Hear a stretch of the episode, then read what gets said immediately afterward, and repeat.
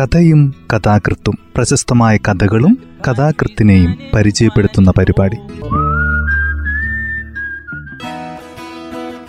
തയ്യാറാക്കിയത് Joseph Pallath H കഥയും കഥാകൃത്തും എന്ന ഈ പരിപാടിയിൽ ഇന്ന് പി എഫ് മാത്യൂസിന്റെ മരപ്പാഴ് എന്ന കഥയാണ് അവതരിപ്പിക്കുന്നത്. പി എഫ് മാത്യൂസ് എഴുത്ത് മേഖലയിൽ അത്രയധികം പ്രശസ്തനല്ലെങ്കിലും എഴുതുന്നതെല്ലാം വളരെ ഭംഗിയായിട്ട് ജനങ്ങളിലേക്ക് എത്തിക്കാനുള്ള കരുത്തുള്ള എഴുത്തുകാരനാണ്. അദ്ദേഹത്തിന്റെ കഥ ഇങ്ങനെയാണ് ആരംഭിക്കുന്നത്. മരിക്കുവോളം ഒന്നിച്ചുണ്ടാകണം എന്ന് വാക്കാൽ പറഞ്ഞില്ലെങ്കിലും അങ്ങനെ തന്നെ വേണമെന്ന് ആശിച്ചിരുന്നവരാണ് എന്റെ അപ്പനും അമ്മയും. കഷ്ടത നിറഞ്ഞ കാലത്തായിരുന്നു അവർ ജീവിച്ചിരുന്നത്. യുദ്ധവും വർഗീയ കലാപങ്ങളും സുനാമിയും വെള്ളപ്പൊക്കവും പകർച്ചവ്യാധിയും ഒക്കെ ഉണ്ടായിരുന്നെങ്കിലും എത്ര നിസ്സാരമായാണ് അവർ മറികടന്നത് എന്നിട്ടോ എല്ലാ ദിവസങ്ങളെയും പോലെ തന്നെ ഒരു ദിവസം രാവിലെ പ്രത്യേകിച്ച് ഒരു കാരണവുമില്ലാതെ അമ്മ കിടക്ക ഫയൽ നിന്ന് എണീക്കാതിരുന്നു. എന്നും സൂര്യൻ ഉണരുന്നതിന് മുമ്പേ എണീക്കുന്നയാളാണ് അമ്മ. പല്ലുതേപ്പ് കഴിഞ്ഞാൽ ഉടൻ അടുക്കളയിൽ കയറി രണ്ട് ഗ്ലാസ് ചക്കരക്കാപ്പിയും പപ്പടവടയുമായി വന്ന് അപ്പനെ കാലിൽ പതുക്കെ തലോടി ഉണർത്തും. പിന്നെ രണ്ടാളും കൂടി തമാശയൊക്കെ പറഞ്ഞ് ജനലിനപ്പുറത്ത് പറന്നു വന്നിരിക്കുന്ന കാക്കകൾക്ക് പപ്പടവട പങ്കിട്ട് കൊടുക്കും. ചായ കുടിച്ചും ഒരു ഒന്നൊന്നര മണിക്കൂർ അങ്ങനെ ഇരിക്കുകയാണ് പതിവ്. ആ ദിവസം അമ്മ എണീക്കുന്നില്ലെന്ന് കണ്ടപ്പോൾ അപ്പൻ അവരെ അലട്ടാതെ ചക്കരക്കാപ്പിയും പപ്പടവടയുമായി കിടപ്പുമുറിയിലേക്ക് വന്ന് കുലുക്കി ഉണർത്താൻ നോക്കിയപ്പോഴാണ് രാത്രി മുഴുവൻ ചേർന്ന് കിടന്നിരുന്നയാൾ തന്നോട് പോലും പറയാതെ പോയി കഴിഞ്ഞിരിക്കുന്നു എന്ന് മനസ്സിലാക്കിയത്. എന്നിട്ടോ അയൽക്കാരൊക്കെ അമ്പരപ്പിച്ചുകൊണ്ട് ഒന്ന് കരയുക പോലും ചെയ്യാതെ വേലിത്തലപ്പിൽ വന്നിരിക്കുന്ന കാക്കകളെയും നോക്കി ഒരേ ഇരിപ്പായിരുന്നു. വെളുപ്പിന് പണിക്ക് പോയിരുന്ന ഞാൻ ഉച്ചയോടെ മടങ്ങി വന്നപ്പോഴും അപ്പന ഇരിപ്പ് തുടരുകയാണെന്ന് അറിഞ്ഞില്ല. രാവിലെ ഞാൻ കുടിച്ച പഴങ്കഞ്ഞിയുടെ കിണ്ണം അടുക്കളയിൽ കഴുകാതെ കിടക്കുന്നത് കണ്ടപ്പോഴാണ് അവരുടെ ആ കുടൂസു മുറിയിലേക്ക് കയറി ചെന്നത്. തുള്ളി പോലും കുടിക്കാതെ വെച്ചിരുന്ന കാപ്പിപ്പാത്രത്തിൽ നിന്ന് ഇറങ്ങി വന്ന എറുമ്പുകൾ അമ്മയുടെ ചൂടുപറ്റിയ ദേഹത്തിലൂടെ അരിച്ചിറങ്ങിക്കൊണ്ടിരിക്കുകയാണ്. അപ്പനാണെങ്കിൽ ഞാൻ വന്നതുപോലും അറിയാതെ പുറത്തേക്ക് നോക്കിയിരിക്കുക മാത്രം ചെയ്തു. ശവമടക്കങ്ങളുടെ ഏർപ്പാടായി. പള്ളിയിൽ ചെന്നപ്പോഴാണ് ഞാൻ വിചാരിച്ചതുപോലെ കാര്യങ്ങളൊന്നും നടക്കാൻ പോകുന്നില്ലെന്ന് തിരിച്ചറിഞ്ഞത്. എല്ലായ്പ്പോഴും കൂട്ടുകൂടി ഒന്നിച്ചു കഴിയാൻ കൊതിച്ചിരുന്ന അപ്പനും അമ്മയും മരണശേഷവും അങ്ങനെ തന്നെ തുടരുന്നതിനായി ഒരു കുടുംബക്കല്ലറ കിട്ടാൻ എന്തു വഴിയെന്ന് ചോദിച്ചപ്പോൾ അന്നത്തെ അത്താഴത്തിന് വകുപ്പില്ലാതെ നീ എങ്ങനെയാണ് കല്ലറ ഉണ്ടാക്കാൻ പോകുന്നതെന്നാണ് കപ്പ്യാരുടെ മുഖത്ത് വിരിഞ്ഞ ഭാവം. എന്തായാലും അതിന് മെനക്കെടാതെ എന്റെ അമ്മയെ വെറും ആറടി മണ്ണിലേക്ക് കുഴിച്ചിടേണ്ടി വന്നു. അതിന്റെ ഒരു കുഴപ്പം എന്താണെന്ന് വെച്ചാൽ ഇത്രയും നാൾ കഴിയുമ്പോൾ തന്നെ ഈ കുഴിമാടം തോണ്ടി അതിനകത്തുള്ള ദഹിക്കാത്ത എല്ലുകളെടുത്ത് അസ്ഥിക്കിണറിലേക്ക് വലിച്ചെറിയും. പിന്നെങ്ങനെ അപ്പനും അമ്മയും ഒന്നിച്ചാകും.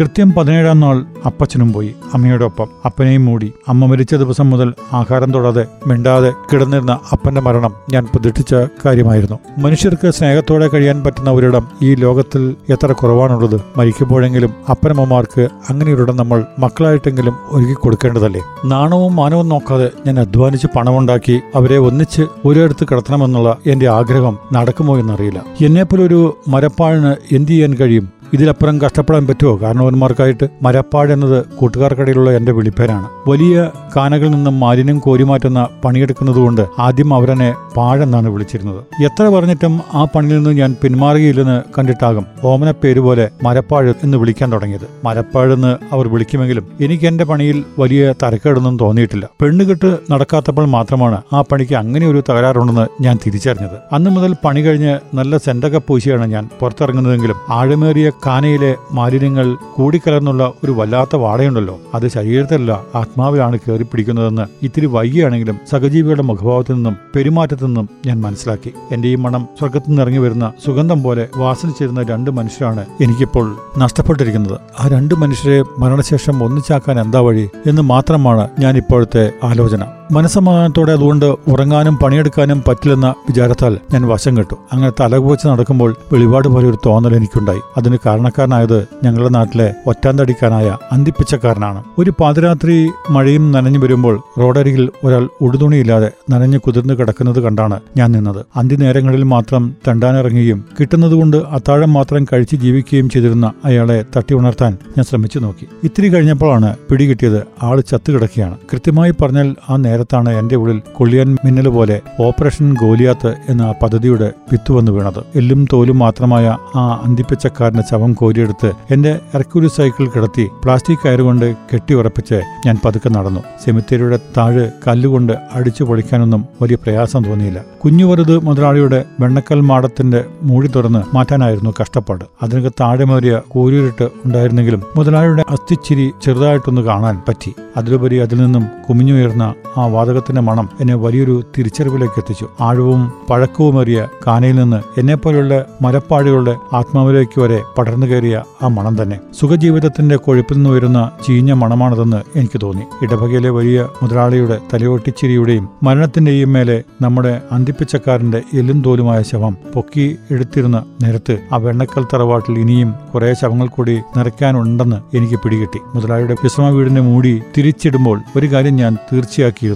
നാളെ പരവരാ വെളുക്കും മുമ്പ് ഒന്ന് കലരുടെ മൂടി ഉറപ്പിച്ച് എല്ലാം പഴയ മട്ടിലാക്കണം. ഈ പറഞ്ഞതിനേക്കാളും ഏറെ വലിയൊരു സന്തോഷം എന്നെയും കാത്തിരിക്കുന്നുണ്ടായിരുന്നു. കുഞ്ഞു പറീത് മുതലാളിയുടെ മരണനേരത്ത് എത്തിച്ചേരാൻ കഴിയാതിരുന്ന അങ്ങയുടെ ഒരേയൊരു മകളും കെട്ടിയവനും വിദേശത്തു നിന്നും വന്നു. വന്നപാടെ അവർ മുതലാളിയുടെ കല്ലറയ്ക്ക് ചുറ്റും കൂടി നിന്ന് മെഴുകുതിരി കത്തിച്ചും മിതമായി കരഞ്ഞും പ്രാർത്ഥിച്ചു. തുടർന്ന് വികാരി അച്ഛന്റെ ഒപ്പീസും പാട്ടോടും കൂടിയ പ്രാർത്ഥനയും ഒക്കെ ഉണ്ടായിരുന്നു. ഇതിനൊക്കെ എന്തെങ്കിലും ഗുണമുണ്ടെങ്കിൽ അതെല്ലാം കിട്ടാൻ പോകുന്നത് കുഞ്ഞു മുതലാളിയുടെ മീതെ കിടക്കുന്ന അന്തിപ്പിച്ചക്കാരനായിരിക്കുമല്ലോ എന്നോർത്തപ്പോൾ എനിക്കുണ്ടായ സന്തോഷത്തെക്കുറിച്ച് പറയാൻ വാക്കുകളില്ല. ജീവിതത്തിൽ മനുഷ്യർക്കിടയിൽ ഒരിക്കലും ഉണ്ടാകാനിടയില്ലാത്ത തുല്യത എന്ന സ്വപ്നം മരപ്പാഴായ ഞാൻ മരിച്ചവർക്കിടയിൽ നടപ്പാക്കിയിരിക്കുകയാണെന്ന രോമാഞ്ചം പോലും എനിക്കുണ്ടായി. ഈ സംഭവം എനിക്ക് വലിയ പ്രചോദനമാണ് ഉണ്ടാക്കിയത് എന്ന് പറയാതിരിക്കാനാകില്ല ഈ ഏർപ്പാട് കുറച്ച് വ്യാപകമായി തന്നെ നടപ്പിലാക്കാനാകുമോ എന്ന എന്റെ ആലോചന തുടങ്ങിയ നിമിഷവും അതായിരുന്നു. കുഞ്ഞു പറയത് മുതലാളിയുടെ കലറയിൽ ഇനിയും ധാരാളം ശവങ്ങളെ ഉൾക്കൊള്ളിക്കാൻ സാധിക്കുമെന്നാണ് എന്റെ കണക്കുകൂട്ടൽ രാത്രികാലങ്ങളിൽ അടുത്തുള്ള ചെറുപട്ടണത്തിലൂടെ വലിയ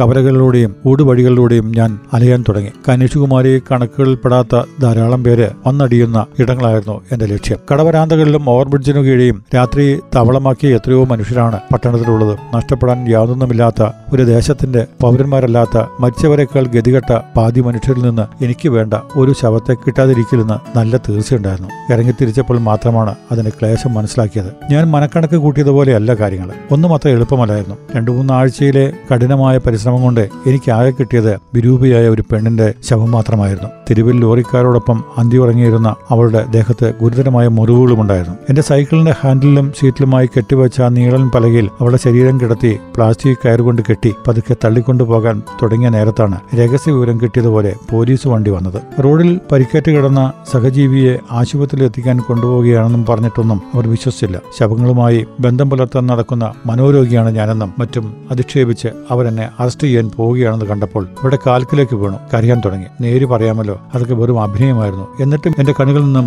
പ്രളയം പോലെ കണ്ണീരൊഴുകുന്നതായിരുന്നു അതിശയം. ഒരുപക്ഷെ ആ കണ്ണീരായിരിക്കും എന്നെ രക്ഷപ്പെടുത്തിയത്. എന്തായാലും അന്നു മുതൽ ഞാനൊരു തീരുമാനമെടുത്തു. പെണ്ണുങ്ങളുടെ ശവവുമായി പോലും ഈ ജന്മത്തിൽ ഒരു ബന്ധവും ഉണ്ടാകരുതെന്ന്. പുഴയിലൂടെ ഒഴുകി വരുന്നതും തീവണ്ടിക്ക് തലവെച്ചതും മറ്റുമുള്ള അവകാശികളില്ലാത്ത ശവങ്ങളിലായി എന്റെ നോട്ടം. അപ്പോഴാണ് മറ്റൊരു സത്യം ഞാൻ അറിഞ്ഞത്. ശവങ്ങൾ കൊണ്ട് തുല്യത നടപ്പാക്കുന്നതിന് വലിയ തടസ്സമുണ്ട്. നമ്മുടെ സർക്കാരുകൾ വളരെ ലാഭകരമായി നടത്തുന്ന ഇടപാടാണ് അനാഥ ശവങ്ങളുടെ കച്ചവടം. ഒരു ശവം സ്വകാര്യ മെഡിക്കൽ കോളേജുകളിലേക്ക് കീറിമുറിച്ച് പഠിക്കാനായി കൊടുക്കുമ്പോൾ കുറഞ്ഞത് നാൽപ്പതിനായിരം രൂപയെങ്കിലും കിട്ടുമത്രേ. അത് കേട്ടപ്പോൾ എന്റെ മനസ്സിൽ രസകരമായ ഒരു രംഗം തെളിഞ്ഞു. സ്ഥലം ഒരു സ്വകാര്യ മെഡിക്കൽ കോളേജ് ആശുപത്രി. മരപ്പാഴെന്ന് പേരുകാരൻ കരിച്ചെല്ലുന്ന അവിടെ ശവം കൈപ്പറ്റാനിരിക്കുന്ന ഉദ്യോഗസ്ഥൻ ഗൗരവത്തിൽ എന്ത് വേണമെന്ന് അർത്ഥം വരുന്ന നോട്ടം നോക്കുന്നു. സാറേ ഒരു ശവം വിൽപ്പനയ്ക്കുണ്ട്. നാൽപ്പതിനായിരം ഒന്നും വേണ്ട. ഒരു ഇരുപത്തിയഞ്ചിനോ മറ്റോ? കച്ചവടം ഉറപ്പിക്കാം. ബാക്കി കാശ് സാറ് കമ്മീഷൻ അടിച്ചോ പക്ഷെ എനിക്കൊരു പതിനായിരം രൂപ അഡ്വാൻസ് ആണ് ആണ് ചോദിക്കുന്നു ശവം എവിടെ? ദേ സാറിന്റെ മുന്നിൽ നിൽക്കുന്നു. മരപ്പാഴെന്ന ഓമനപ്പേരുള്ള ഈ ഞാൻ തന്നെയാണ് ശവം. അഡ്വാൻസ് ആയിട്ട് പതിനായിരം ഉറുപ്പ്യ കൈയോടെ ഇട്. അയാൾക്ക് ദേഷ്യം വന്നു. ആദ്യ ശവം ഉണ്ടാക്കള എന്ന് അയാൾ പറയുന്നതോടെ മനസ്സിലായ രംഗം അണഞ്ഞു പോയെങ്കിലും ആ ചിന്തകൾ എന്റെ തലയിൽ നിന്നും പോയില്ല. ഈ ലോകത്തിലെ സകല മനുഷ്യരും ശവമാകുമെന്ന് ഉറപ്പാണെങ്കിലും ശവം എന്ന ആ വാക്കിനോട് എന്ത് പേടിയാണ് മനുഷ്യർക്ക്? ഈ പേടിയുടെ മറപിടിച്ച് ശവം കൊണ്ട് നടത്തുന്ന വൻ വ്യവസായത്തെക്കുറിച്ച് ആരാണ് അറിയുന്നത്? ശവപ്പറമ്പുകളിൽ കുഴിച്ചിടുന്ന ശവങ്ങൾ അവിടെ തന്നെ ഉണ്ടോ എന്നും അവിടെ അവസ്ഥ എന്താണെന്നുമൊക്കെ ആരെങ്കിലും അന്വേഷിക്കുന്നുണ്ടോ? ഹൃദയത്തിന് രോമാഞ്ചമാണെങ്കിൽ പോലും മറവ് ചെയ്തു കഴിഞ്ഞാൽ പിന്നെ എല്ലാം തീർന്നു. പ്രിയപ്പെട്ടവരുടെ ശരീരം മൂടിയ കുഴി തുറക്കാൻ ആർക്കാണ് മനസ്സ് വരിക? നമ്മളെ കൊതിപ്പിക്കുകയും സന്തോഷിപ്പിക്കുകയും ചെയ്ത സ്നേഹത്തിന്റെ അഴുകിയ രൂപവും ചീഞ്ഞ മണവും ആർക്കാണ് സഹിക്കാൻ കഴിയുക? ഈ കാര്യങ്ങളെക്കുറിച്ച് നല്ല ബോധ്യമുള്ള ചില മനുഷ്യരുണ്ട്. ജീവനേക്കാളും ആശയങ്ങളെക്കാളും വില പണത്തിനുണ്ടെന്ന് തീർച്ചയുള്ള അത്തരം മനുഷ്യരാണ് ഈ കുഴി തുറന്ന് ശവവും കൊണ്ടുപോകുന്നത്. ശവപ്പറമ്പുകളെ സ്വർണ ഖനികളാക്കി മാറ്റിയ ഗൂഢസംഘങ്ങൾ നമുക്കിടയിൽ പ്രവർത്തിക്കുന്നുണ്ടെന്ന് അറിയാമെങ്കിലും അങ്ങനെയൊന്നും ഇല്ലെന്ന് നടിക്കാൻ നമുക്കറിയാം. ജീവിതം അങ്ങനെ ഇല്ലാതാക്കാൻ ഇഷ്ടമില്ലാത്തതുകൊണ്ടാണല്ലോ മുടങ്ങാതെ വേരെടുത്ത് സ്വന്തം തടിയിങ്ങ് തീറ്റിപ്പോരുന്നത് അങ്ങനെ എന്നത്തെയും പോലെ ഒരു ദിവസം ഒരു സംഭവമുണ്ടായി. വലിയൊരു കാനയുടെ കീഴ്ത്തട്ടിൽ നിന്നുകൊണ്ട് അഴുക്കുകൾ കോരിക്കൊണ്ടിരിക്കെ പുറമേ നിന്ന് ഒരു യുവാവിന്റെ നിലവിളി കേട്ടു. ഒപ്പം ചില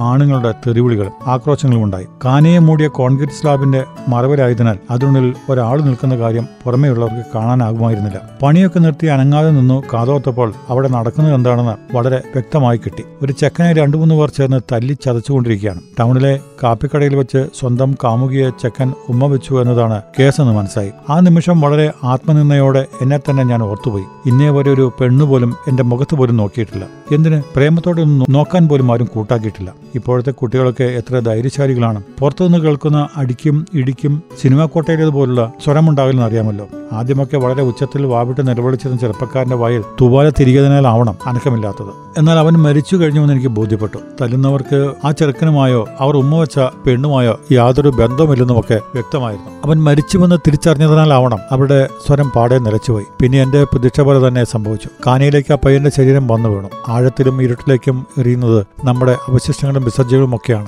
അത് അവിടെ കിടന്ന് ചെയ്യുമെന്നോ ആ സമയത്ത് നമ്മൾ ചിന്തിക്കാറുമില്ല. അങ്ങനെയാണ് എന്നെപ്പോലെയുള്ളവരുടെ പണി ക്ലേശകരമാക്കി തീരുന്നത് ഒരു ചെറുസ്വരം പോലും കേൾപ്പിക്കാതെ ഞാൻ അവിടെ നിൽക്കുക മാത്രമാണ് ചെയ്തത്. കോൺക്രീറ്റ് സ്ലാബിന്റെ ഇരുളിമയിൽ നിന്ന് ഞാൻ അങ്ങോട്ടോ ഇങ്ങോട്ടോ മാറിയാൽ അവരെന്നെ കാണുമെന്നും കണ്ടാൽ ഒരു ശവം കൂടി കാനായിലേക്ക് വീഴുമെന്നും എനിക്ക് ഉറപ്പാണ്. അനങ്ങാതെ ഞാൻ അവിടെ നിന്നു. വേണമെങ്കിൽ സ്വരമുണ്ടാക്കിയ ആളുകളൊക്കെ വിളിച്ചുകൂട്ടി ഇക്കാര്യം ലോകത്തെ അറിയിക്കാം. പക്ഷെ ചെറുക്കനെ ശവമാക്കി മാറ്റിയവരാരാണെന്ന് ചൂണ്ടിക്കാണിച്ചു കൊടുത്തില്ലെങ്കിൽ ഞാൻ കൊലയാളിയായി മാറുമെന്ന് നല്ല തീർച്ചയുണ്ടിരിക്കും. അതുകൊണ്ട് തന്നെ കുറ്റബോധമൊന്നുമില്ലാതെ രാത്രിയാവോളം ഞാൻ അവിടെ തന്നെ കഴിച്ചുകൂട്ടി. ലോകം ബോധം കെട്ടുറങ്ങിയെന്ന് ഉറപ്പുവന്ന നേരത്തെ വന്ന നേരത്ത് ആ പയ്യന്റെ ശരീരം പതുക്കെ പൊക്കിയെടുത്തു. ആദ്യമായാണ് എന്റെ പദ്ധതി നടപ്പാക്കാനുള്ള ഒരു ശരീരം എളുപ്പത്തിൽ കിട്ടുന്നത്. പക്ഷേ കണക്കൂട്ടുകളെല്ലാം തെറ്റിച്ചുകൊണ്ട് എന്റെ കയ്യിലിരുന്ന ആ ശരീരം ഒന്ന് പിടഞ്ഞു. ചെറുക്കൻ മുഴുവനായും ചത്തിട്ടില്ലെന്ന് എനിക്ക് തീർച്ചയായി. കക്ഷി ഇരുപത് വയസ്സ് പ്രായമുള്ള ചെറുക്കൻ കാണാൻ തീരെ സുന്ദരനല്ലായിരുന്നു. ആ ശരീരം വിറയ്ക്കാനും തൊണ്ടയിൽ നിന്ന് ചില സ്വരങ്ങൾ വരാനും തുടങ്ങിയപ്പോൾ ഒരു കാര്യം വ്യക്തമായി. മരിച്ചവർക്കിടയിലെ തുല്യത അത്ര എളുപ്പത്തിലൊന്നും നടപ്പാക്കാൻ പോകില്ലെന്ന്. പെട്ടെന്ന് ഞാൻ ആ ശരീരം കാലിയിലേക്ക് കളഞ്ഞു.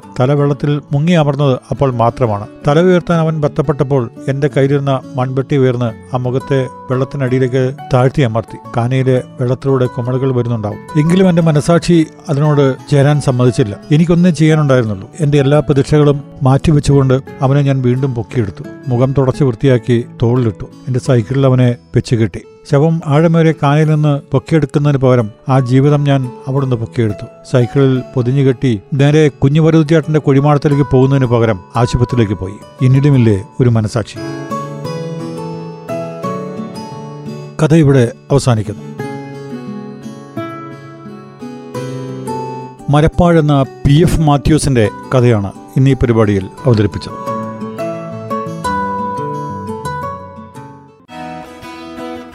തയ്യാറാക്കിയത് ജോസഫ് പള്ളത്ത് എച്ച്